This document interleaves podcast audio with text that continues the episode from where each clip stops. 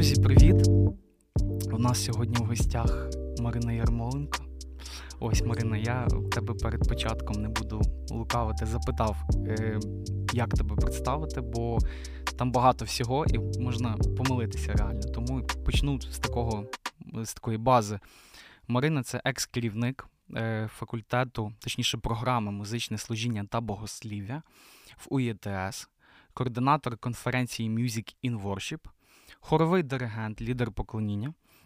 Навчається на докторській програмі з поклоніння, а точніше, Роберт Вебер, інститут поклоніння Джексонвіл, Флоріда.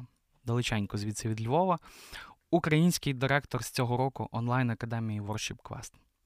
Е, ми сьогодні трішки поговоримо про е, в принципі, те, з чим ви постійно стикаєтеся. Вчора в декількох людей запитався про їхнє особисте визначення богослов'я, що це для них таке. І е, одне з визначень, яке я ще пам'ятаю свій е, період навчання, який говорив наш президент семінарії УБТС, е, Славік пише, він казав про те, що богослів'я це е, коли ви просто говорите про Бога. Тобто, якщо двоє людей збираються і говорять про Бога, вони вже займаються таким богослів'ям. А від нашого працівника з академофісу я вчора почув просто, що е, для нього богослів'я це знання про Бога, знання про себе і знання про навколишній світ.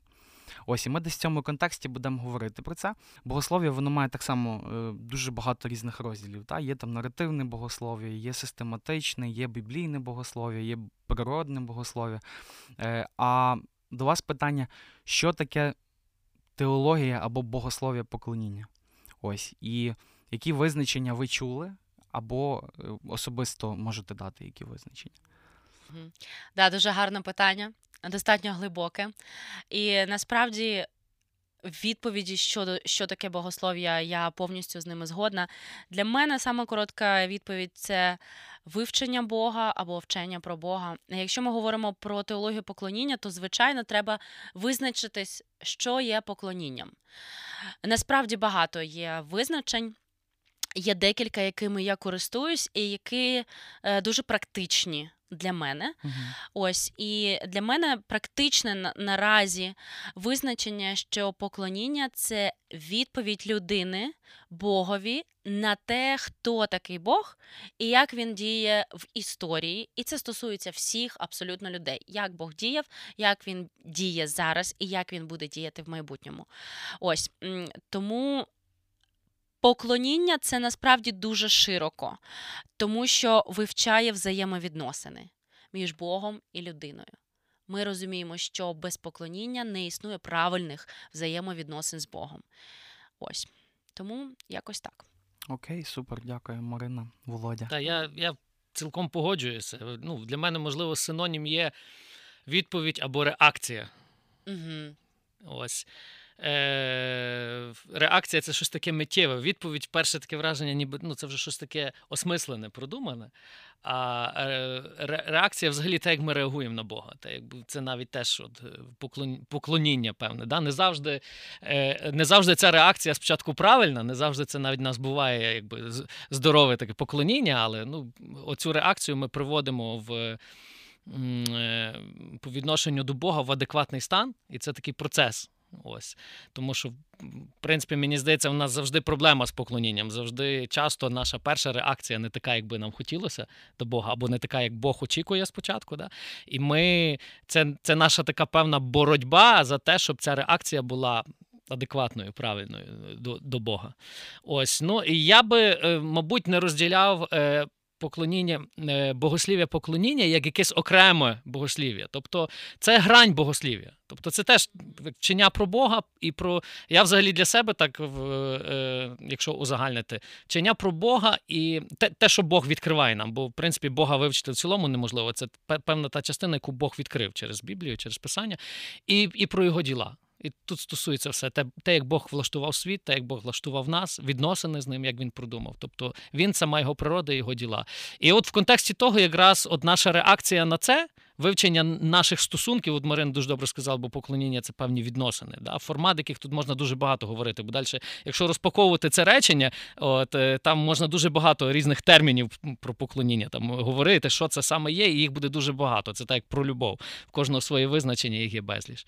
Ось е, ну тому в мене десь так я це розумію, що якби немає якогось такого окремого предмету там розділяти богослів'я поклоніння. Є певний ракурс богослів'я, так але це все одна велика сфера, яка розглядається просто в контексті наших відносин з Богом.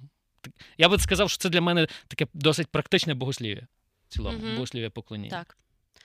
Ну і це база, база теж на чому будується твоя практика. Якщо ми говоримо про музику, наприклад, да, те, чим ми займаємося в церкві, Мгм. то це дуже важливо для того, щоб будувати свою основу і своє служіння. Мені подобається ідея щодо реакції, тому що насправді, наприклад, невіруючі люди, в них нема реакції на Бога. Вони не вірять, вони його або це антиреакція, А, це так. антипоклоніння. так. Ось тому це, це добре визначення щодо реакції. Мені подобається теж. Е, Бо, в принципі, ігнорування це теж певний вид реакції. Так. Багато людей так. просто ігнорує, або Мгм. навіть агресивно ставиться. Мгм, Мгм. Окей, е, мені дуже подобається, що ви саме сказали про це з точки зору практичності. Але от момент в чому? Чому є такий стереотип, а він існує про те, що е, християнам не треба вивчати богослов'я, тобто, що це щось таке скучне, що це те, що ніяк ми ні, і ніде не можемо застосовувати, або, або це просто такі знання і підхід, типу, що ми вивчаємо Бога як предмет, а не як е, того, з ким ми можемо мати живі стосунки. Ось чому така проблема існує, і як з нею можна справлятися, як ви думаєте? Ну, от в мене одразу зараз картинка це притча про будинок, який був побудований на камені і який був побудований на піску. А чому, в принципі, в людей є богослів'я, всі, які. Мають стосунки з Богом і які займаються служінням, особливо якщо це служіння практичне, якесь, яке маю на увазі, що вчимо людей і є лідерами для людей в церкві. Ось тому мати правильний базіс, правильне богослів'я, глибоке це як будувати своє служіння і, в принципі, будувати своє життя на камені. Якщо в людини хитке богослів'я, ну якщо вона розглядає, музикант розглядає себе, що в церкві я маю просто робити гарну музику, я маю вибирати пісні, які мені подобаються, які подобаються нашій групі. Ось і під цим немає фундаменту перевірки, який контент пісень, е, розуміння, що у всіх людей в групі мають бути стосунки з Богом, і що вони мають мати своє власне персональне поклоніння, бути поклонниками, і після цього вони можуть е, ввести інших людей. Ось то це може створити оцей хиткий фундамент. І якщо в нас немає гарного фундаменту. Ну, це може привести до різних наслідків. Тобто, коли люди будуть стикатися з певними труднощами в своєму служінні, вони просто не встоять. Е, ну, їм буде дуже складно, вони можуть зламатися на якомусь етапі. І от ми знаємо нашого народного філософа богослова Григорія Сковороду. Він там не пропагував ем, там, не знаю, прям навчання на докторських програмах, але він говорив, що це необхідно для життя. Ось тому, якщо ми хочемо, щоб наше життя було плідним, ось, і щоб ми вистояли, щоб ми розуміли, як підтримувати інших людей, нам потрібно будувати на твердому фундаменті. Ось, звичайно, що само слово богослів'я, воно звучить просто академічно, але насправді розпакувати його можна і є різні варіанти. Насправді, пастори вони теж вчать богослов'ю свою церкву або лідери домашніх груп. Е, Тому не треба цього боятися, просто треба розуміти, що це нам потрібно. Нам потрібні правильні знання, хто такий Бог. Тому що якщо ми хибно уявляємо, що Бог це просто наша якась там волшебна паличка, який там. Тільки і все життя навколо нас обертається. Це хибне богослів'я, тому що все обертається навколо Бога. Ось. Тому Я якраз хотів про це сказати, бо е, деколи вже такий стереотип вимальовується, що от е, богослів'я це така якась е, академічна сфера в семінарі і так далі. Ну, в принципі, коли людина вперше чує Євангеліє, вона вже знайомиться з богослів'ям. Мгм. Так. Е, І і далі в процесі підготовка до хрещення вона поглиблюється в богосліві. Тобто людина в церкві, тобто, е, ну, деколи таке враження, що з богослів'ям стикаються вже такі супердуховні люди, які там вчаться Мгм. в семінарі. Бо з богослів'ям стикається кожен член церкви, тільки він його е, він з ним стикається, можливо, не в такому академічному, професійному, систематичному науковому вигляді. Так. Мгм. Практичне життя, от як Марина сказала, проповіді пастора, вже в залежності від якості там цих проповідей чи домашніх груп, воно вже достатньо систематичне чи недостатньо систематичне, наскільки в міру глибоке. Але звичайно, що ті, хто далі мають ем, служіння більше поглиблене, тобто ну, служіння в церкві, воно е, всі служіння все рівно, як би ми не, їх не обертали, вони крутяться навколо того, щоб поглиблювати людей в богослів'ї і в практичному тому відношенні до Бога. Тоді е, е, лідери служінь вони потребують самі поглиблюватися в богослів'ї, щоб поглиблювати інших людей в богослів'ї. І тому вже є потреба, можливо, глибше, ніж на такому церковному загальному рівні е, вивчати це богослів'я, щоб потім бути ефективнішим, щоб ваше служіння було власне ефективніше. Тому що ціль будь-якого служіння це занурення людей в богослів'я, практичне богослів'я і далі наслідки цього. Тобто, яке би служіння це не було, воно пов'язане з цим.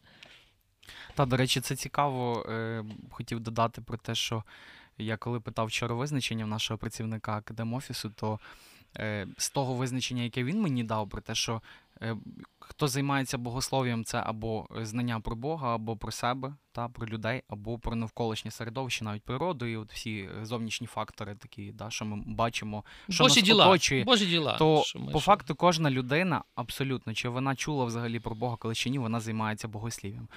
Але от він сказав про те, просто що е, питання, які ми богослови, чи хороші, Мгм. чи погані. Мгм. Ось. Тобто ми хороші богослови тоді, коли ми маємо живі стосунки з Христом. Мгм. Ну, Мгм. я не знаю, можете цю тезу якось, якщо у вас є контраргументи, чи бо бачу, Марина не погоджувалася, мені здається, саме з думкою, що кожен є богословом.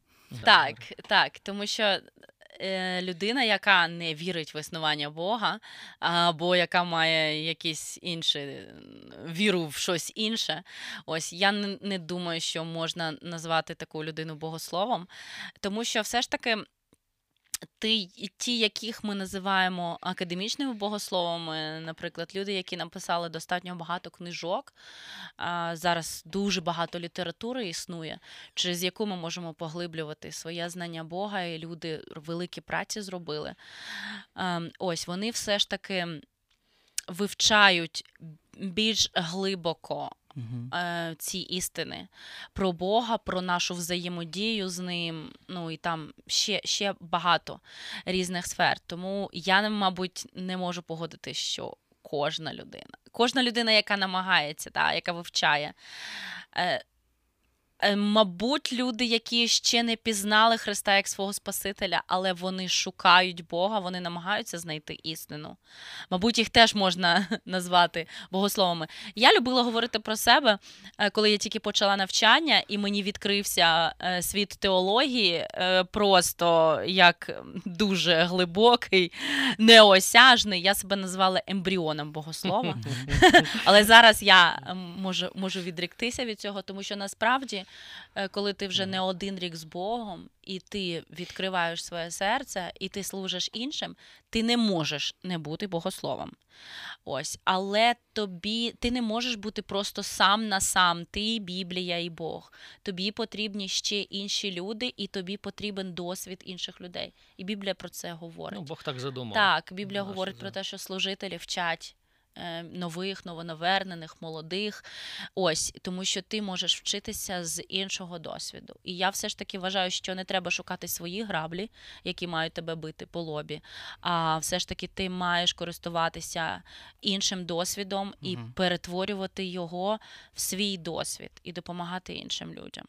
Мені просто згадався такий е, розіграш телефонний, який колись був, коли там хлопець, здається, десь з Франківщини там дзвонить до оператора і каже: Альо, оператор, я теж оператор. І певною мірою він якби теж оператор, він якийсь робить е, операції на телефоні, але його, скажімо, е, компетентність е, обмежена тільки його там якимось маленьким гаджетом. Він не є професіоналом, який не знає там багато всіх технічних моментів, як професійні там оператори, причому в різних сферах: звукооператор, відео там і так далі. Да? І тому в такому сенсі теж людина, для якої, наприклад, вона сама є Бог, вона є атеїстом. Вона теж має своє таке маленьке богослів'я, обмежене як цей оператор своїм телефоном. Його з одного боку можна назвати в якомусь мікросвіті оператором, але в адекватному світі, та в враховуючи контекст там е, цієї всієї науки, він не є оператор. Те саме, я думаю, з богослов'ям. Тому залежить, що ми маємо на увазі. Якщо ми маємо на увазі людей, які компетентні в науці богослов'я, це можливо да, і далеко не всі члени церкви, mm там академічного, систематичного мають знання.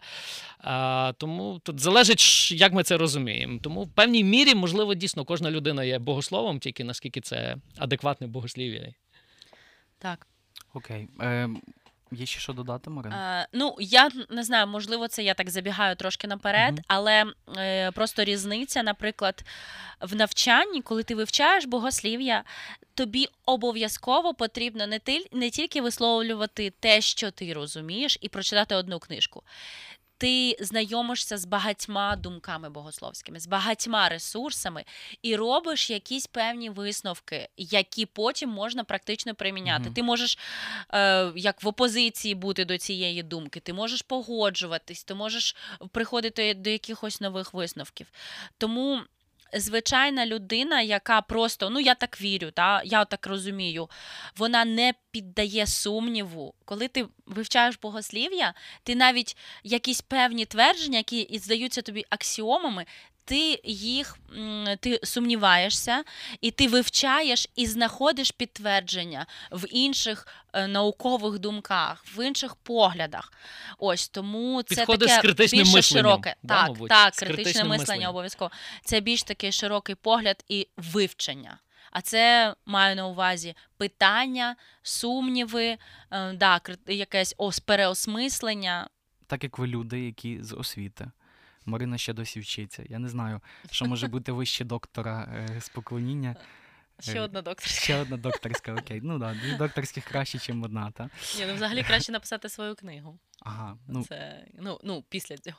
Окей, е, хочеться. Я вчора прочитав статтю, яка е, називалася так: П'ять причин, чому жінкам потрібно вивчати богослов'я. Вау. І там, типу, почалося якби вступ до неї, таке інтро було з того, що е, є такий стереотип, що чоловікам богослов'я в церквах потрібне, а жінкам не потрібне. І таких стереотипів, до речі, дуже багато. Там ми розділяємо багато чого і про лідерство, і так далі. Але е, з нашої сфери питання до лідерів поклоніння: от переконайте зараз лідерів поклоніння, дайте п'ять причин, чому е, нам потрібно вивчати богослов'я. Марина вже трошки почала з цього. Можливо, п'ять лідерам причин поклоніння. та, лідерам поклоніння. Коли ми проводимо наші репетиції або вибираємо пісні, ми формуємо. Формуємо богословські погляди наших людей, які в нашій команді. Ми формуємо богословські погляди нашої церкви навіть через вибір наших пісень. Чи підходимо ми до вибору пісень богословські, чи не підходимо, але ми формуємо людей. Тут можуть бути всі відповіді похожим, бо це от певні грані. Марина говорила про підбір пісень. Я можливо в цілому скажу про зібрання. Е, Лідер поклоніння це той. Ну, якщо він не в повній мірі, то принаймні в частковій мірі він е, приймає участь в не тільки в проведенні зібрання, хоча це теж важливо, але навіть в плануванні в організації. Тобто він підбирає пісні, він готує якийсь репертуар. От зібрання це є певна історія богослов'я це історія Бога. На зібранні розкривається певний е, сюжет, тобто є там теми проповідей, пісень, молитви і так далі. Це все цей комплекс разом він якраз відкриває певним людям е, е, певну сторону Бога людям, і люди відповідно на це реагують, поклоняючись спільно, молячись, співаючи і так далі. І так навіть ось, живучи, і це буде впливати на їх власне. образ життя. І отут питання, чи як ми допомагаємо цю історію Бога е, е, ну, якби розказати? Тому що якраз проблема навіть от осмислення своєї ролі через через це багато, ну скажімо так. Лідерів поклоніння. Не, в принципі, навіть не всіх цей термін прийнятий. Так, хтось може там називатися регент в церкві там чи інше, не має значення. Але він е, е, він стає таким, знаєте, без богослов'я, він стає таким культмасовиком. Він просто підбирає класні пісні. І він не формує е, оце духовна, таку по-справжньому духовну їжу, якщо він він не в контексті богослов'я, в цьому в цьому не розвивається, і і богослов'я його не мотивує, е, не штовхає якраз сформувати там ту чи іншу програму, та чи інша тема, яка для нього близька. Якщо він в цьому не вариться, ну це просто перетворюється на такий, е, ну от е, просто один пастор колись сказав: духовно-розважальна програма. Такий рандомний підбір якоїсь такої християнського контенту, щоб люди просто там провели фан. І, Звичайно, все рівно, е, слава Богу, що Божа благода діє, Божа милість, Бог все рівно працює і через такі служіння, і через це все. Але от рівень осмислення самого зібрання і, і в принципі, самого лідера, він зразу дуже інший. Да. Е, ще одну із причин вона теж буде стосуватися загального поклоніння. Наприклад, якщо ми дивимося зараз на формат групи прославлення, часто є такий ем, порядок е, богослужіння, коли є, наприклад, чотири пісні на початку, а потім вже йде решта богослужіння. І ми ж розуміємо, що це не просто чотири пісні. Перед цим треба щось сказати до церкви, крім того, що привіт, церква, ви всі випили кави, а давай-ка, давайте всі разом заспіваємо. так? Тобто, це має бути щось ем, більш більш-менш таке глибоке. Людей треба е, допомогти їм сфокусуватися, людей треба вести. Молитви. Е, коли лідери вони моляться між піснями, або якщо вони вчать свої групи молитися, тобто це теж стосується поклоніння. І це важливо, тому що нам здається, що молитви в церкві вони ну це просто моя реакція, це просто моя розповідь з Богом. Ні, публічна молитва, яку ти робиш при всіх в твоїй церкві, вона теж формує людей. 100%. Ось тому я вважаю, що це архіважливо для лідерів, от е, ну, з цього погляду. До речі, хотів до цього додати, що вчора е, теж почув е, таке поняття від одного відомого служителя. Він сказав, що е, через те, що в церквах є погані проповідники, у людей е, виробляється така вакцина від проповідників. І коли навіть приїжджає там такий топовий спікер, який там 20 годин потратив на те, щоб підготувати навчання, проповідь, якісну, таку тверду їжу, люди просто цього не сприймають. Він каже, там, ну, говориш, а відповідь тишина. Такі mm-hmm. дуже скляні очі, ну є молодь, яка ну, взагалі не сприймає. Тобто, mm-hmm. взагалі, будь-яку форму проповіді, навіть якщо вона максимально якісна, корисна, цікава, там насичена різними прикладами і так далі.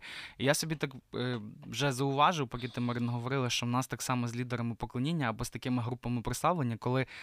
Е, зразу в раз група ніяк не розвивається і не поглиблює Своє свої знання в богосліві, тому самому, в якихось методах, не шукає нові форми да, проведення е, цього самого поклоніння, сету поклоніння, не знаю, mm-hmm. по-різному це mm-hmm. оце на початку, mm-hmm. або е, не шукає якихось різних форматів молитов, так само глибших, то в багатьох людей є просто оця така вакцина від поклоніння. Тобто, що це такий час, на який можна запізнитися, час, е, де можна просто постояти, можна в соцмережах щось uh-huh. повтикати. Або якщо вже сподобалась пісня, просто зняти її кусочок, але не бути залученим в поклонінні. Тобто навіть такий формат, який нібито свого часу був для всіх дуже доступним, і всі класно під нього співали, були максимально залучені. Він стає от такий, от як Володя казав, чисто концертно-розважальний. Е, ось. Е, Так, а а ще є така, такий челендж, да, виклик такий, що, наприклад, коли. Група, яка підбирає пісні і збирається вести свій блок прославлення, да, поклоніння, вона не в курсі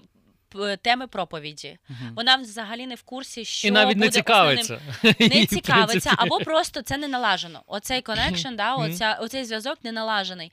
І навіть якщо пастор готовий дати тему своєї проповіді і або якісь такі основні пункти, якщо люди не богослови, вони можуть не розбиратися, що треба поєднати це якось, допомогти mm-hmm. зробити переходи від пісні до того, е, або, е, наприклад, після проповіді є пісня, і ця пісня, по ідеї, має теж відрефлексувати, хоч трошечки, mm-hmm. або повторити, або mm-hmm. допомогти людям відреагувати на те, що вони зараз почули в слові. Це такий паттерн, який був е, завжди в церква, ну, в церквах це було обов'язково. І в нас виходить, що група робить щось своє, такий театр в театрі. А пастор і проповідники роблять Мгм. щось своє. І в люд... ну, не відбувається такого планомірного формування. Хоча ти знаєш, якби е, ти кажеш, це було в церквах, я так згадую, навіть часто, коли це було. Е, воно було так дуже на певному примітивному рівні. От проповідник проповідує про тему, і, І такі, я шукаю, пісні. я шукаю пісні по змісту, де є слово там віра. От проповідь про віру. Е, е, Може пісня не бути взагалі слова віри, але вона відкриває ту саму теологію, вона підводить або певний робить висновок. Тому дуже часто це на такому примітивному рівні. Просто Тому треба готуватися зарані. заголовку. Да. Так.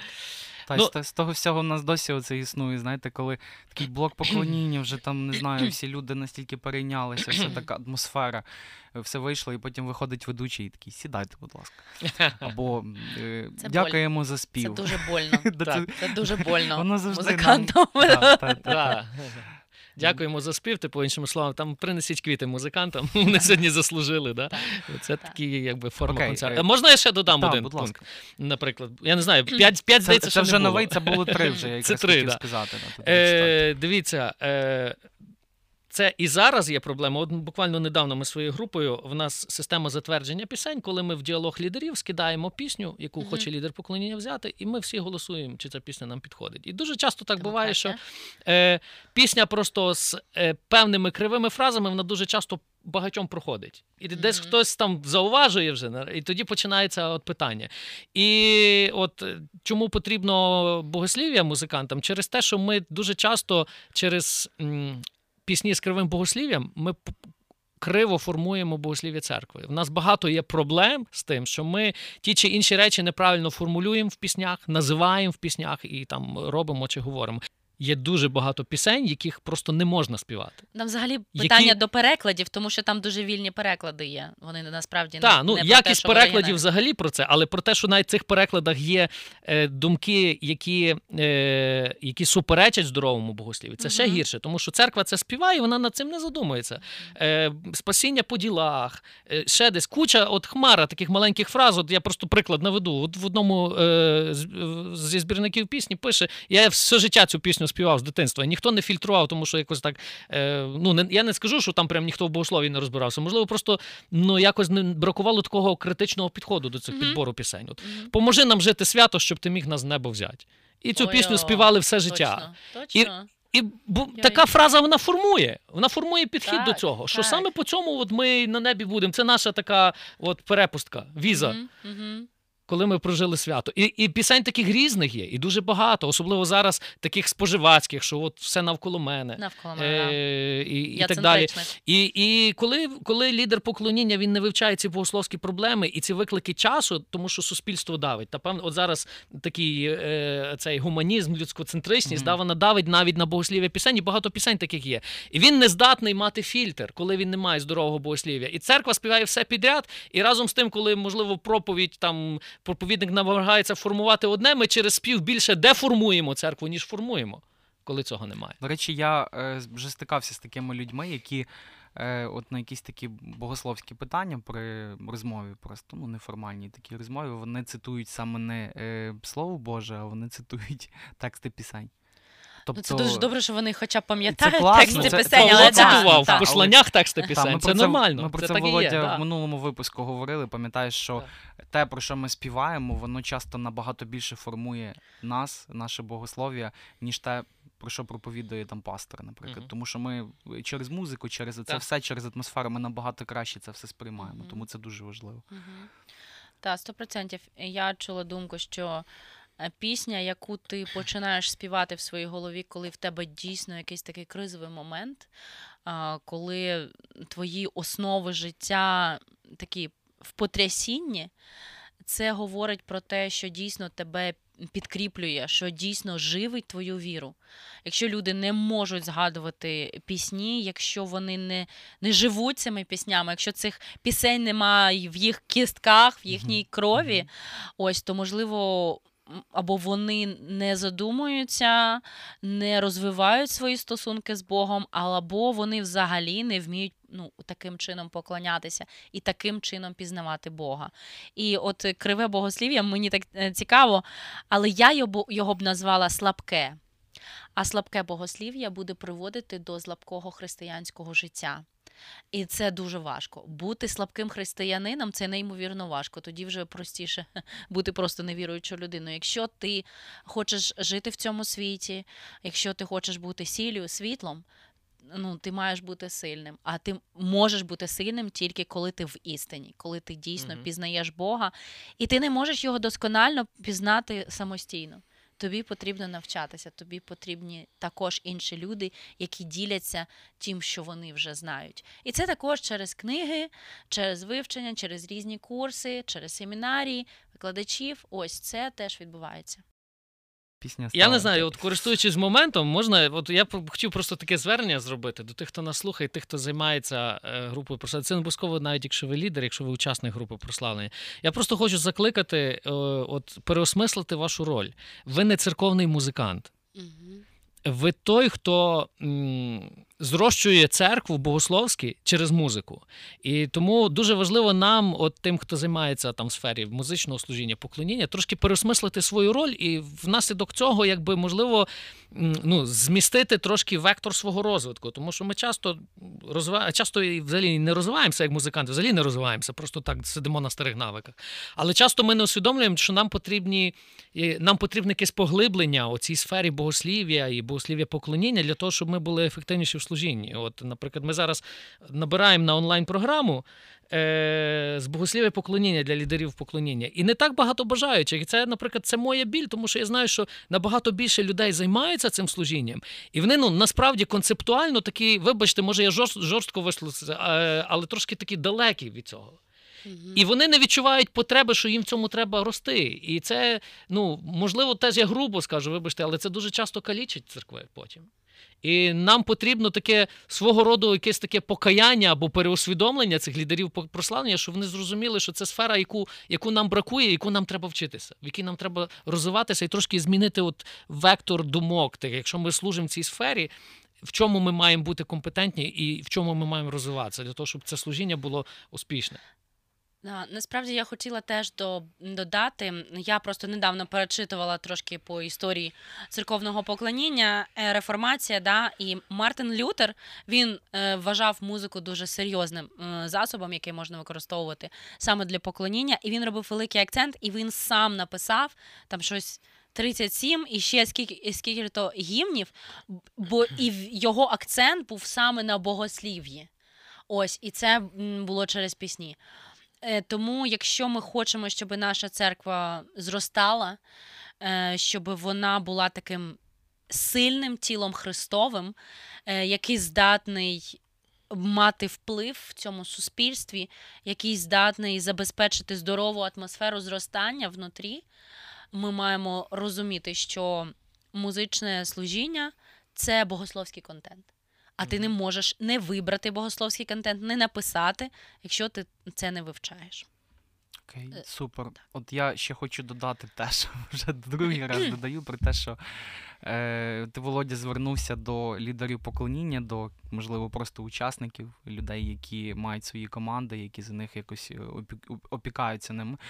А я знову ж таки хочу повернутися до пасторів. Можливо, це не мені треба пасторам це говорити, але я маю пастора, все життя мав е, різних пасторів, тому е, хочу сказати про те, що дуже важливо так само пасторам змінити трішки фокус і е, позбутися цих стереотипів про музикантів церковних. Тобто, коли музиканти стараються, особливо коли я це вже бачу з наших студентів, mm-hmm. коли вони стараються, вони планують. Mm-hmm. Ми от на у нас на такому предметі естрадний ансамбль, ми там дуже багато е, можемо обрати, наприклад, пісні, і ми дуже концептуально до цього mm-hmm. підходимо. От до того, що ти Марина казала про це, що треба щось на початку сказати, щось всередині між піснями, або можливо цього абсолютно не треба говорити. Тобто, ми стараємося да, ми стараємося е, глибоко копати в цьому сенсі.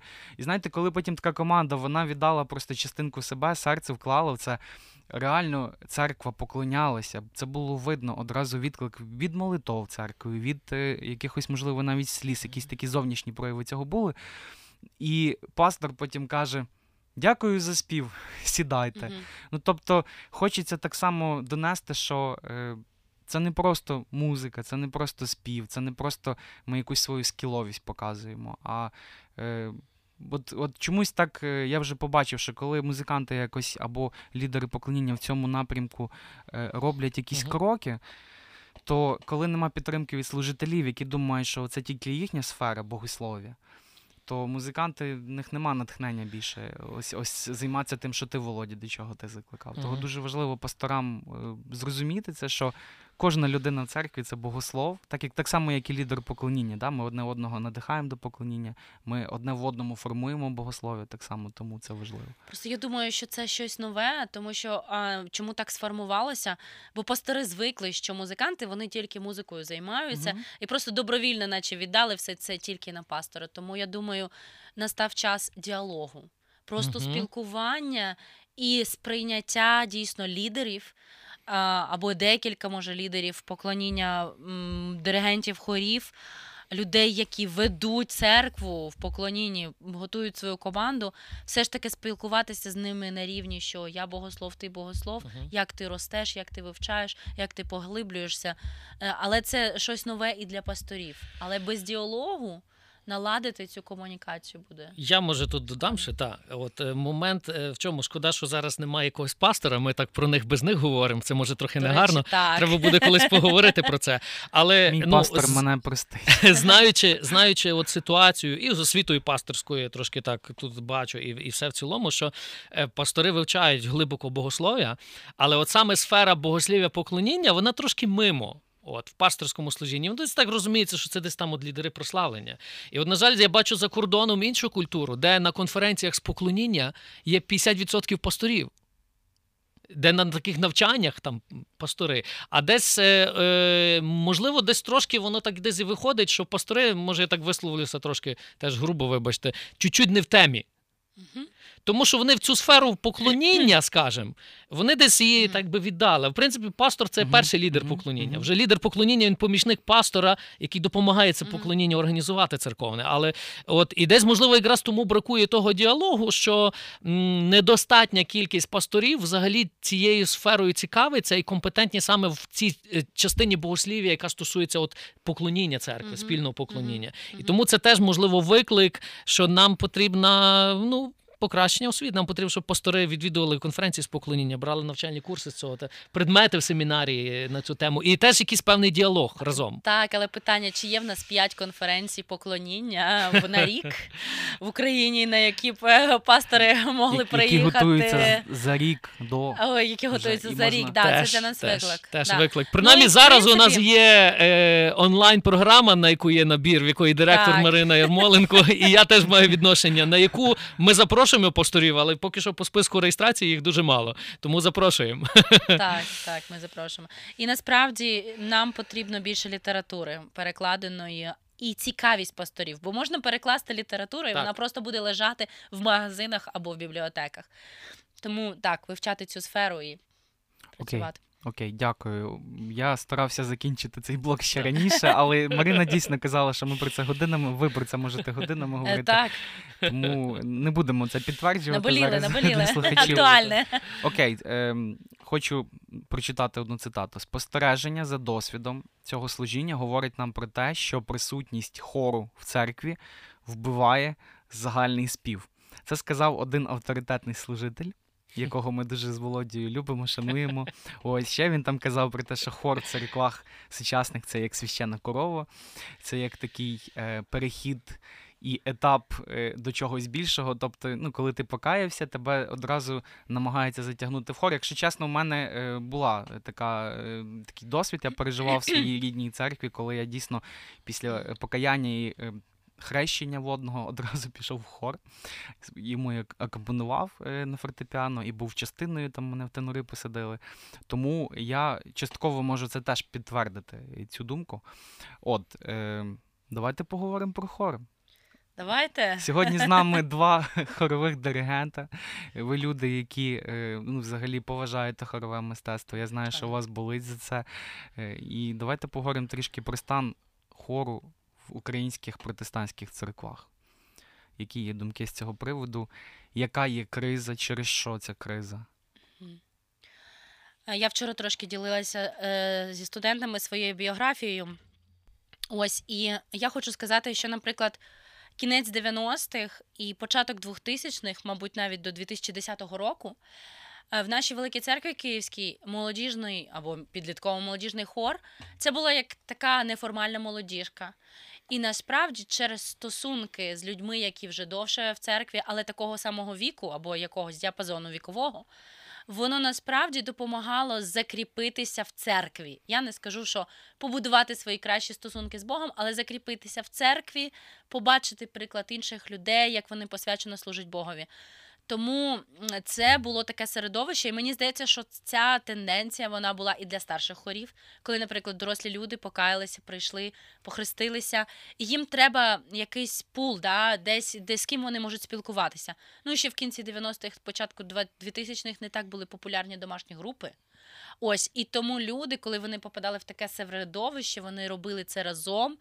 І все рівно ти співаєш гарні тексти, бо багато хорових творів мали гарні тексти. Ось, і ти все рівно духовно формуєшся, тому що ну нормальна людина буде розмишляти над тими словами, які вона співає, і все рівно ми розуміємо роботу Святого Духа Мгм. під час зібрання будь-якої церкви. Тому я розумію пасторів, які запрошували людей. Вони не хотіли їх втратити, вони хотіли дати їм спілкування, коло спілкування, коло підтримки, і також, щоб вони щось корисно робили. Інша проблема а, в тому, що, ну, наприклад, я чула, що хор, е, а ще так побудовані великі церкви, що хор сидить оце попереду, і всі, виходить, весь зал тут сидить, а хор на возвишеності. Ось, ну це зручно, тому що ти виставив апаратуру, ти поставив колонки. Але коли кажуть, що це самі святі люди, я реально дословно Лице церкви, чула. кажуть. От. що це оце хорса. Я не знаю, можливо, це була мотивація, щоб ті, які не дуже святі, зараз покаялись в хорі і поняли, що треба ж бути святим. Але мені я стояла тоді в залі, е, і мені було ну трошки обідно за інших людей. Тому що перша така реакція, тобто вони святі, тому що вони в хорі співають. Ось. І я думаю, що. Тут потрібно переосмислювати. Мені колись попалась дуже гарна книга е, одного американського хорового диригента, який побачив не дуже добрі тенденції в своєму церковному хорі, що люди ну, почали формально відвідувати служіння, або що вони просто робили музику, що вони духовно не зростали, що вони не спілкувалися з іншими е, людьми в церкві, що вони от просто вважали, що це достатньо для них. Вони прийшли, відспівали, вони красавчики. І він свій хор переробив формат і назвав його е, Worship Choir. І він е, їх навчав, що вони група прославлення. Мгм. І він допоміг, він там створив такий спеціальний курс, і він просто прям робив з ними такі бесіди. Тому я вважаю, що.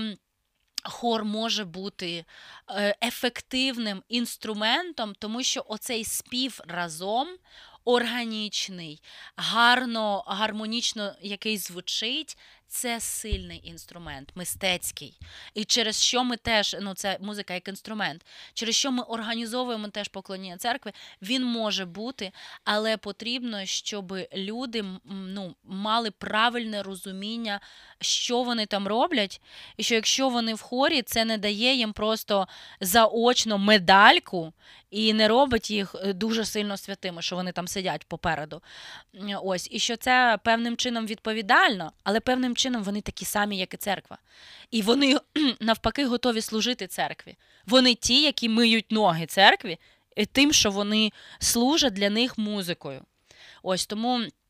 Тут важливо переосмислення себе як не світського музиканта, а переосмислення себе як Божого музиканта, ось який допомагає всій церкві поклонятися, а не робить просто концерт. Концертне виступ це взагалі окрема тема. Мгм. Мгм. Окей.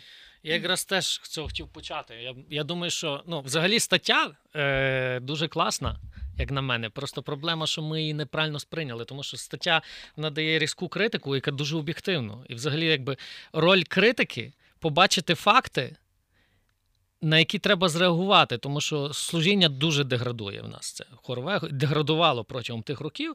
Але коли ми заперечуємо, ну скажімо, актуальність проблем, ми не здатні тоді їх вирішити. І от, на жаль, оця, ця стаття вона апелювала, щоб трошки ми відкрили очі, побачили е, реальні проблеми. Чому дійсно хор став таким е, таким п'ятим колесом да, в багатьох церквах? Вони не знають, що з ним робити, такою священною коровою, з якої толку мало, але вона багато ресурсів затрачує. Mm-hmm. І як це змінити? Ми ми це не побачили. Ми якусь таку побачили, ой, це критика, це неправильно. Ні. І от е, тому стаття взагалі дуже класна. Я рекомендую. Це стаття Миколи Романюка. Та, от та, можете та. пошукати його е, її про хор. Там, по-моєму, п'ять причин, чому хор не потрібен церкві. Е, дуже радикальна назва, вона провокативна була. Я спілкувався з Миколою на рахунок цієї статті. Але насправді її зміст її дуже тверезий, дуже здоровий. Нам потрібно ці факти дійсно прийняти, переосмислити і зробити висновки. Це не означає, що він закликає, щоб хору не було, але він закликає. Щоб ми переосмислили це служіння, воно стало здоровим. От і я перший, я дуже погоджуюсь з Мариною.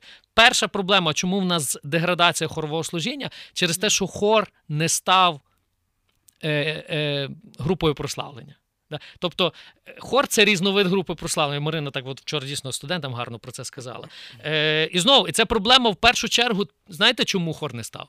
А тому, що диригент не став лідером прославлення. От Диригент не знає, як зробити з хора інструмент, який буде знову ж таки вести церкву духовного прославлення. І тому в нас в першу чергу криза в нас ми диригентів готували як по схемі музичних училищ, як звичайних концертних хорових диригентів для церкви. І я я продукт такої освіти, музичне училище, я пам'ятаю, я закінчив. Я перші перші мої кроки служіння я намагався відтворити таке християнське музичне училище в церкві. Поки я не попав в семінарію, mm-hmm. я сам не пере, переосмислював, mm-hmm. що для мене взагалі служіння в церкві, а яка взагалі моя роль, які ці питання почав задавати. Вони почали змінювати підхід до мого служіння. Багато диригентів вони прослужили все життя, е, і вони ці питання не задають. І тому, звичайно, що є от перша деградація, тому що хор це досить затратний. Да? Момент треба багато людей. Які можуть бути корисні в інших служіннях, тут відривається mm-hmm. час, інколи навіть не одна репетиція, а більше, багато таких моментів. І виходить, що якби духовної користі від цього дуже мало. Це такі музичні забивки між піснями. Це це один фактор. А є ще це це накладення декількох факторів. Друг, другий фактор якість цього. Да? Тому що часто в нас така фраза була: от е, там проповідь, молитва закінчилась, після молитви має бути хор, і от брати нас сказали: е, ми стоя вислухаємо співхору. І от це реально це треба було просто вислухати. Поки він доспіває. стояти при цьому. Поки він доспіває. Так. Е, деколи, вибачте, теж може я в мене такі грубі порівняння. Да? Деколи оці хори вони перетворювалися на такі хорори, що вже люди не можуть співати, але вони і і воно вже так, е, якби людям важко це дійсно вислухати. Тому що ну, якість співу теж. І тут питання тоді дійсно, якщо ми ну, не можемо чи по, по людському ресурсу, чи там по чому, щоб цей хор співав гарно, можливо, нам краще зробити маленький, там, я не знаю знаю, тріо там чи ще десь. Але е, теж в нас от такий момент, що в хорі мають співати всі. Не можуть співати всі, але в хорі тоді всі мають розвиватися, рости, щоб це було гарно для Бога як найкраще. А оця така в нас була до хору застосований підхід такої в лапках християнської простоти, тому що це не була простота, це така була. М- Ну, просто неохайність в служінні, mm-hmm. недбалість. І mm-hmm. Можна як не буде. Це для Бога, це ж простоті, ми для Бога. Mm-hmm. І це теж приглушило, тому що ну, коли музика, знову це мистецтво краси. Так. Коли хор має співати гарно. Якщо він так. гарно не співає, він mm, теж стає непотрібен. Mm-hmm. От. І третій момент, я, можливо, таких декілька ключових факторів наведу: репертуар. Угу. От е, криза репертуару, криза нової свіжої музики. Хор має розвиватися, хорове служіння має розвиватися, автори, е, нові пісні, нові стилі, е, нові формати звучання, можливо, хор з інструментами, з естрадними інструментами різні, з музиками з ритмічними, ще десь. І воно відповідає часу. Тобто ми хор нас загубився трошки десь в машині часу в багатьох е, церквах. І тому теж є така, якби ну, деградація через це. І оце все разом накладається. І розумієте, от хор якраз стає такою, таким інструментом, що він нас весь ресурс забирає. А якби вихлопу, от якщо подивитися, ну от скажімо, от коли ти відчуваєш, що хор тебе провів так, що ти прям от пережив Бога, ти по-новому його перевідкрив, ти пережив він тебе докорив, він тебе Мгм. настав, він тебе привів до чогось. Ти Мгм. відчуваєш користь, давайте робіть це, в це варто вкладати. Коли хор це така заставка, яка що вона була, що їй не була, деколи ще навіть травматичніше, бо це вже просто деколи я просто ну, ну важко було. Я, я знаю одну людину, яка е, має абсолютний слух, взагалі абсолютникам дуже тяжко е, неякісну музику слухати. І просто ставало погано. От. Е, Тому от, е, такі моменти, це все разом накладається. І виходить, оцей хор така священна корова, так дійсно в тому, в тому розумінні, що якби вона у нас стоїть, вона хоче їсти, вона ресурсу в церкві забирає, а вона молока не дає. Мгм. І тоді питання дійсно краще той, той хор за ту корову зарізати і займатися чимось, що приносить користь. Тому що виходить, що ми ту корову тримали, ми не вміли доїти її, може так грубо скажучи. Ми не, ми не знаємо, як з хору зробити духовну користь для церкви, як з хору зробити інструмент Для для церковного поклоніння, який дійсно цю церкві приносить користь. Можливо, він приймає участь активно в місійних проектах і успішно. На хор приходять, на хор приходять Ну, невіруючі люди. Ми через хор приводимо людей до Бога. Можливо, він дійсно він зрощує церкву, він, він співає таку музику, яка церкву духовно будує. Тоді ми побачимо, що хор ефективний. Але це має диригент зрозуміти. Він має стати, по-перше, дійсно цим знову. Ми вертаємося до богослів'я. Він має стати теологом. Він має зрозуміти, який мені треба репертуар, що мені треба церкві, і як я можу цей інструмент хор зробити максимально корисним. І нам, нам потрібно переосмислення і виховання нових лідерів в сфері хорового служіння, які будуть знати, як цей інструмент зробити так, щоб він працював для церкви корисно. Тоді хор буде актуальний. І, ну, звичайно, в нас ще є інша проблема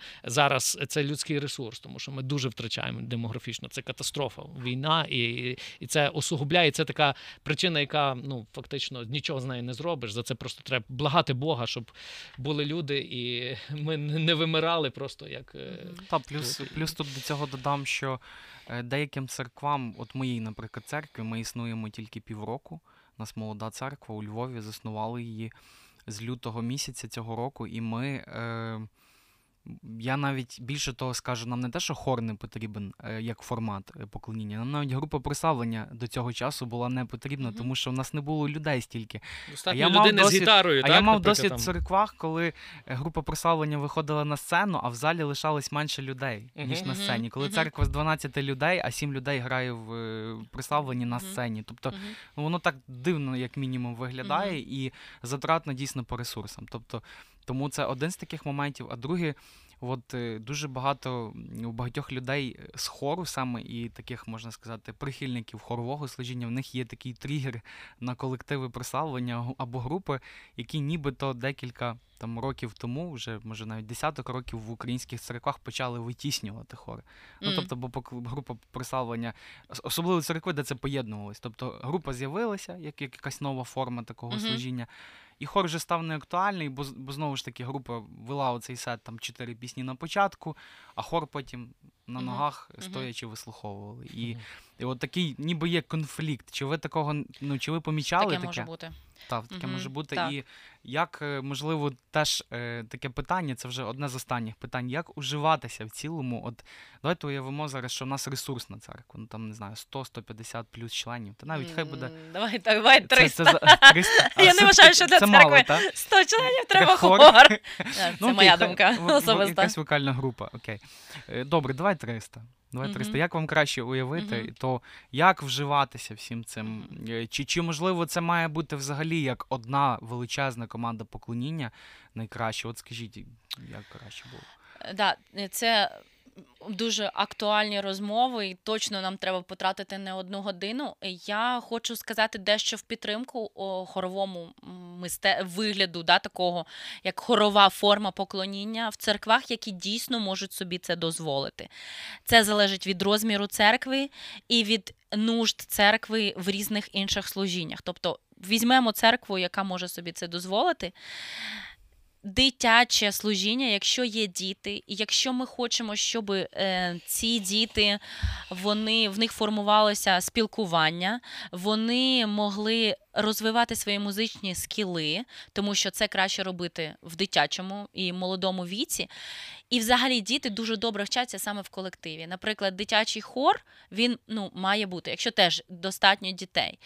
А, Потім, що ще з хором дуже важливо, це керівник, який має достатньо знань. Якщо пастор просто хоче хор, Вибрав якусь більш-менш музичну людину, каже, давай ти будеш хором займатися. І не подумав, чи є у людини достатньо знань. Теоретичних і практичних, не і поговорив богословських. і богословських, ну теоретичних, я там маю в виду і богословські. Тобто не запитав, де ти хотів би вчитися. Давай ми тобі дамо гроші. Я дуже вдячна своїй церкві. Ми були дуже бідні. Я навчалася в семінарії, і церква 50% за моє навчання заплатила. Я їм е, дуже вдячна, тому що вони моє бажання дуже сильно підтримали. І в принципі я ну служила в своїй церкві і вважаю, що ефективно. Тому треба мати ефективних керівників. І якщо пастор або пасторська рада, е, рада служителів хоче мати хор, треба подумати, чи вони можуть собі дозволити керівника, в його у якого є достатньо знань. Тому що коли людина Мгм. працює з колективом, в неї недостатньо знань, вона вигорить, зненавидить або буде робити хибне, хибну музику. І люди, які більш-менш розбираються в музиці, навіть без освіти, будуть приходити і казати, ну це не дуже гарно звучить, м'яко кажучи. Ось тому. Ще який варіант? Ем, е, а, ну що я ще хочу сказати? Хор завжди він був такою окрасою всього богослужіння. Ну, ми уявляємо, що пастор говорить, якесь слово читається, хліболамання да, відбувається. Е, Це все так дуже вербально. І, звичайно, що музика вона приносить іншу форму поклоніння. І хор те також, наприклад, в моїй церкві Києво-Святошинській Баптистській, які я виросла і дуже довго трудилася з хором, люди дуже любили хори. І дуже любили хорову музику. Хоча в нас дуже різні були хори, старший, там молодіжний, підлітковий, з різним репертуаром, з різною подачею. Ось, але це дійсно така, ну така можна сказати, прикраса. Але я повністю згодна з вами, що вона дорога, і це треба вкладати і в формування людей. Е, Якщо хочеться, щоб був хор, е, як, наприклад, в Америці деякі вирішили, хор співає 5 разів на рік. Є Різдво, є Пасха, є свято жнив, є якесь там м, святкування річниці церкви, і є якийсь великий там захід євангелізаційний. На це береться один місяць підготовки. Людям оптимально роздаються ноти, відсилаються аудіозаписи, щоб зробити роботу під час репетиції максимально ефективною. Зараз куча засобів, куча інструментів, як можна оптимізувати роботу. Не так, що люди прийшли з нуля, ви їм показуєте пісні на чотири сторінки кожного. Вони такі вау. Вони можуть послухати це в Ютубі, вони можуть повчити партії, послухати на телефоні, вони можуть почитати ноти. Тобто робимо чотири ефективні репетиції з людьми, які можуть це собі дозволити. А в нас співає хор на Різдво. Все, людей відпустили, група прославлення на себе взяла. Ну, я вважаю, що. Дозволити собі кожного тижня хор може церква від 800 і вверх людей. От просто тому, що я е, керівник хору, ну, в мене дуже великий досвід. Ну, 30 років. І коли в мене приходив хор, і ми з ними так гарно вивчили партії в минулу п'ятницю, він приходить цю п'ятницю, а вони нот не знали, тоді на телефони ми нічого не записували, і вони знову нулячі. І ми знову вчимо. Я вигорала як професіонал, і я розуміла, що та я можу піти, не знаю, засвідкувати комусь цей час. Я можу піти бабушку якусь з церкви навістити. Чому я 100%, трачу лю- цей 100%. час, вивчаючи оці три ноти з, з цими людьми, які ну не, не знають цього. Це мають в тебе мають люди якось орієнтуватися, читати з листа, мати музичний слух. І зараз дійсно дуже велика нужда церкви, особливо в Україні. В нас війна. Нас всі мають волонтерити. Всі мають е, знати, що треба йти в госпіталь, що треба піти допомогти якійсь сім'ї, якійсь вдові поговорити там. Я не знаю, йти там ще чимось займатися. І тратити час на безкінечні репетиції, щоб це звучало органічно, гарно, нормально, на нормальному рівні, ну не всі можуть собі дозволити. Ось тому є варіанти, як можна мати хор. Але просто не кожну неділю. А щодо е, Вов, ти продовжиш, але щодо оцієї конкуренції, так дійсно треба боротися з конкуренцією. Але чому конкуренція відбувається? Тому що немає достатнього вовліченості пастора або пасторів в те, що відбувається в музичному служінні. Дійсно, це має бути одна команда. Диригент хору, там його помічники, Де акомпаніатор. де пастор є учасником. І пастор, так да, або він лідер цієї команди, і також лідер прославлення або лідери прославлення. Якщо вони будуть розуміти, що вони в одному пулі, що вони роблять разом, наприклад, роблять якісь пісні, де хор буде підспівувати як бек-вокал на приспівах. мгм. Е, Ось або група теж співає разом з хором. Тобто мати і різні репертуар, і різна участь, і щось робити разом, це буде просто дуже сильно. І це, а оця конкуренція це взагалі ну, нездорово. Е, і треба розуміти, який час і який контекст. Я більше скажу, що це може бути не тільки між хором і групою, а навіть між різними групами прославлення в церкві. Так. І я взагалі не дуже поділяю концепцію окремих колективів всередині церкви. Вони якби трошки так створюють якийсь свого роду навіть такий сепаратизм. От е, я зустрічався з такими поняттями в деяких церквах, що от е, репертуар групи прославлення. От в одної групи один репертуар, в другої. Чекайте, це репертуар Це церкви? має бути так. Чи, чи так, от хто, хто співає? Церква, тобто, і тут же порушене взагалі саме, саме розуміння, знову ж таки, устрою поклоніння, що ми церкву ведемо і ми для церкви робимо. Получається, що ми вже як артисти, ми маємо свій репертуар і так далі. Мгм. І тут ну, з цих багато проблем. Я думаю, що десь не зовсім е, правильному самому устрої, як працює музичне служіння. І Мгм. тут я дійсно погоджуюсь, що тут треба його правильно вибудувати. Але повертаючись до хору, е, от е, я теж хотів продовжити. Я просто бачу таку тенденцію, що є певні такі паростки відродження. Е, от, протягом деяких останніх років я побачив декілька церков. Деякі з них новоутворені молоді, в яких ніколи не було хору. Навіть деякі церкви, які колись в 90-х казали, в нас ніколи не буде хору. І вони починають чим цікавитися, бо це стає екзотика. Знаєте, група прославлення вже кожен тиждень. А хочеться чогось нового. А давайте, Мгм. давайте, от те, що ти кажеш, на Різдво зробимо хор. Так не обов'язково, щоб хор це вже прям його або робити постійно, або взагалі не робити. Дійсно, це може бути такою прикрасою. Навіть в церкві, де 150 людей, Так. зібрати 30 людей хор на Пасху і зробити особливу класну святкову програму. Він може співати раз в квартал, раз в сезон, Потім раз ще там в- скільки. піти в будинок культури місцевий і заспівати. Так, так. Тобто це можна робити нерегулярно. Але взагалі я хочу вернутися до того, що хор потрібен. Чому? Взагалі, якби що це бо зараз ми так говоримо, десь в контексті того, що це ну така предмет розкіші для великих церков. Я вам скажу чуть-чуть з іншого боку, що церкви втратили через те, що хорове служіння деградувало. Дивіться, по-перше, церква перестала співати так, як вона співала раніше. От через те, що велика кількість людей була задіяна в церковному співі, не з дитинства, в дитячих хорах співали. Мгм. Дивіться, могло бути фортепіано, його могло взагалі не бути. Зараз от попробуйте церква, щоб заспівала без лідера чи групи прославлення. Вони, вибачте, як вівці е, стоять, не знають, що робити. Да? Мгм. Та раніше ти щолкнув номер, сказав пісні, церква вся співала, їм ніякої групи прославлення не треба було. Вони самостійні і вони співали. Більше того, вони по голосах вміли співати. Люди, які нот не знали нічого, їм без проблем альт підібрати, тенор. Візьми зараз пересічного члена церкви, він тобі мелодію не заспіває. Ні. Чому? Тому що якраз знову ж таки, от е, спад хорового служіння він спричинив в цілому спад загального співу в церкві. Церква почала менше співати, церква почала гірше співати. Ми можемо це заперечувати, сказати, що там час нові люди прийшли, але це фактор, на який вплинув.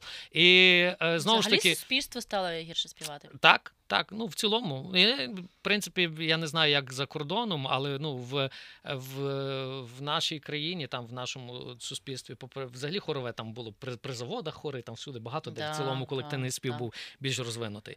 Тому такі явища, як дитячі хори з дитинства привчати співати. А спів це ну якби це одна з важливих форм поклоніння, яка в Біблії заклик є до всіх, не тільки до музикантів співати, всім співати. Тому, якщо ми хочемо вчити церкву співати, хор це дуже класний інструмент, задіювати, задіювати більше людей. І, і для цього ну потрібно знову ж таки, коли, коли у вас є хор, який може рідко співати, але він співає, ви займаєтеся ширшим розвитком. Тобто, от ви лідер прославлення, ви вибрали 5 людей. Групу прославлення, і ви от їх розвиваєте музично. Коли ви маєте хор, ви можете набагато більшу кількість людей в церкві музично більше розвивати. І у вас хор, який буде стояти в залі, коли співає група прославлення, хористи там будуть співати, ви будете чути, що церква співає. Більше того, біля них там він буде стояти співати альтом в залі. І біля них інші люди будуть теж вчитися, які, які можливо, голос не сопрановий, вони не зможуть мелодію співати, вони теж будуть вчитися альтом підбирати. Так це mm-hmm. працювало з покоління в покоління. Люди просто вч... по слуху вони співали. В них був гармоні... гармонічний слух в церкві розвинений, е... і мелодична там пам'ять, і так далі. Тобто я вважаю, що в цілому загальний музичний рівень спав в церкві якраз через занепад хорового служіння. Mm-hmm. І і це mm-hmm. потрібно відроджувати, але нам потрібно відроджувати в новому форматі, в новому концепції так. розуміння і знову ж в новому графіку навантаження. Це не обов'язково такий mm-hmm. дежурний. Я думаю, що тоді хор матиме ну, якби, е, гарні перспективи. Ось, але потрібно лідерів з такими баченням, лідерів з навиками і з баченням, з усвідомленням. І да. я думаю, що це, мабуть, е, наша така роль, десь думати над цим, як таких лідерів розвивати. Так, тому що о, зараз я так розумію, яка тенденція, і вона вже почалася ще й до війни. От ти розмовляєш е, з диригентами хорів, е, регентами, так, церков, і ой, люди не хочуть ходити на репетиції. В мене все менше і менше людей. Ми починали. Я теж пережила таку тенденцію, коли в нас там було 45 людей, а потім залишилось 15 людей, і це були об'єктивні причини. Люди перейшли в іншу церкву, люди іммігрували. Е, Ось і от і спав якийсь такий загальний інтерес. Що з цим робити? Тому що тут треба переосмислення, переформатування і оптимізація роботи. Ось, але я угу. погоджуюсь, що якщо дати якусь нову концепцію, як можна робити хор, е, хорові проекти. Ось, то це ну, дуже може бути бомбічески. Я пам'ятаю, в нашій церкві я приїжджала минулого минулої зими. Ось і ми зробили театральну постановку, дуже класна в нас п'єса, получилась різдвяна. І ми там зробили пару пісень хору. Причому не я була ініціатор, а ну, наша режисер. Хто угу. це? І от просто люди з церкви. Це не була група прославлення, люди з церкви. І вони отримували задоволення. Ми працювали, ми там намагалися зробити партії, не усі ноти попадали. Але це було дуже надихаюче. Цього року вони запитують: давай знову, давай Різдво, давай будемо співати. Але це було просто. Це було дві пісні, це ну і. і це було так дуже сильно, і це був такий євангелізаційний проєкт. Ми мали багато людей не церковних, вони прийшли і вони сприйняли цю п'єсу, і цей хор, і оце воно того вартувало. Але наша підготовка була тільки один місяць. Все, після Різдва всі вже були в інших своїх служіннях. Ось тому так. Окей, дуже вам дякую. Е, Я просто от зараз розумію, що треба це все осмислити та ваші роздуми, тому що скільки паралельних думок вже з'являлося під час того, що Володя говорив, що ти говорила Марина, і е, ми, на жаль, обмежені в часі. От реально, я тепер зрозумів, що ви не жартували, і говорити можна про це довго. Вас тільки зачіпає. Е, добре, Марина, ну коли ти ще раз приїдеш до нас?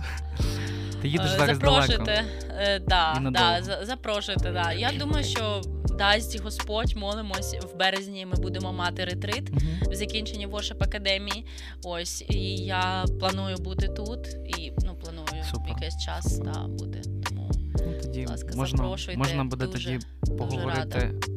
Або в такому форматі, або в якомусь іншому, але ще ну також слухачі можуть знаходити в соціал медіа, тобто Facebook, Instagram, і запитувати якісь запитання. Тому що я і студентам говорила, що ну я відкрита. Якщо люди хочуть якогось якоїсь поради, поговорити про щось, що з якими труднощами вони стикаються, то супер, можемо можемо супер. спілкуватися. Думаю, що Вова так само відкритий, ну йому скоріше всього багато хто і пишуть. Ну, ми в е, описі закинемо ваші. Але треба у БТС тому... думати. Ми вже з Вовою говорили багато років, але війна, ковід, війна. Що треба було б зробити таку конференцію для диригентів, для регентів, так, хорів, так. можливо, регенти і лідери груп. І говорити про те, які виклики, які рішення mm-hmm. ми можемо знайти і гостей під це. Але е, ну це треба було б планувати, тому що є питання. А можливо, в когось дуже успішне служіння а, прогресивне, таке інноваційне, і хтось може поділитися своїм досвідом. Тому було б здорово. Окей, будемо думати про це, планувати. Дякуємо.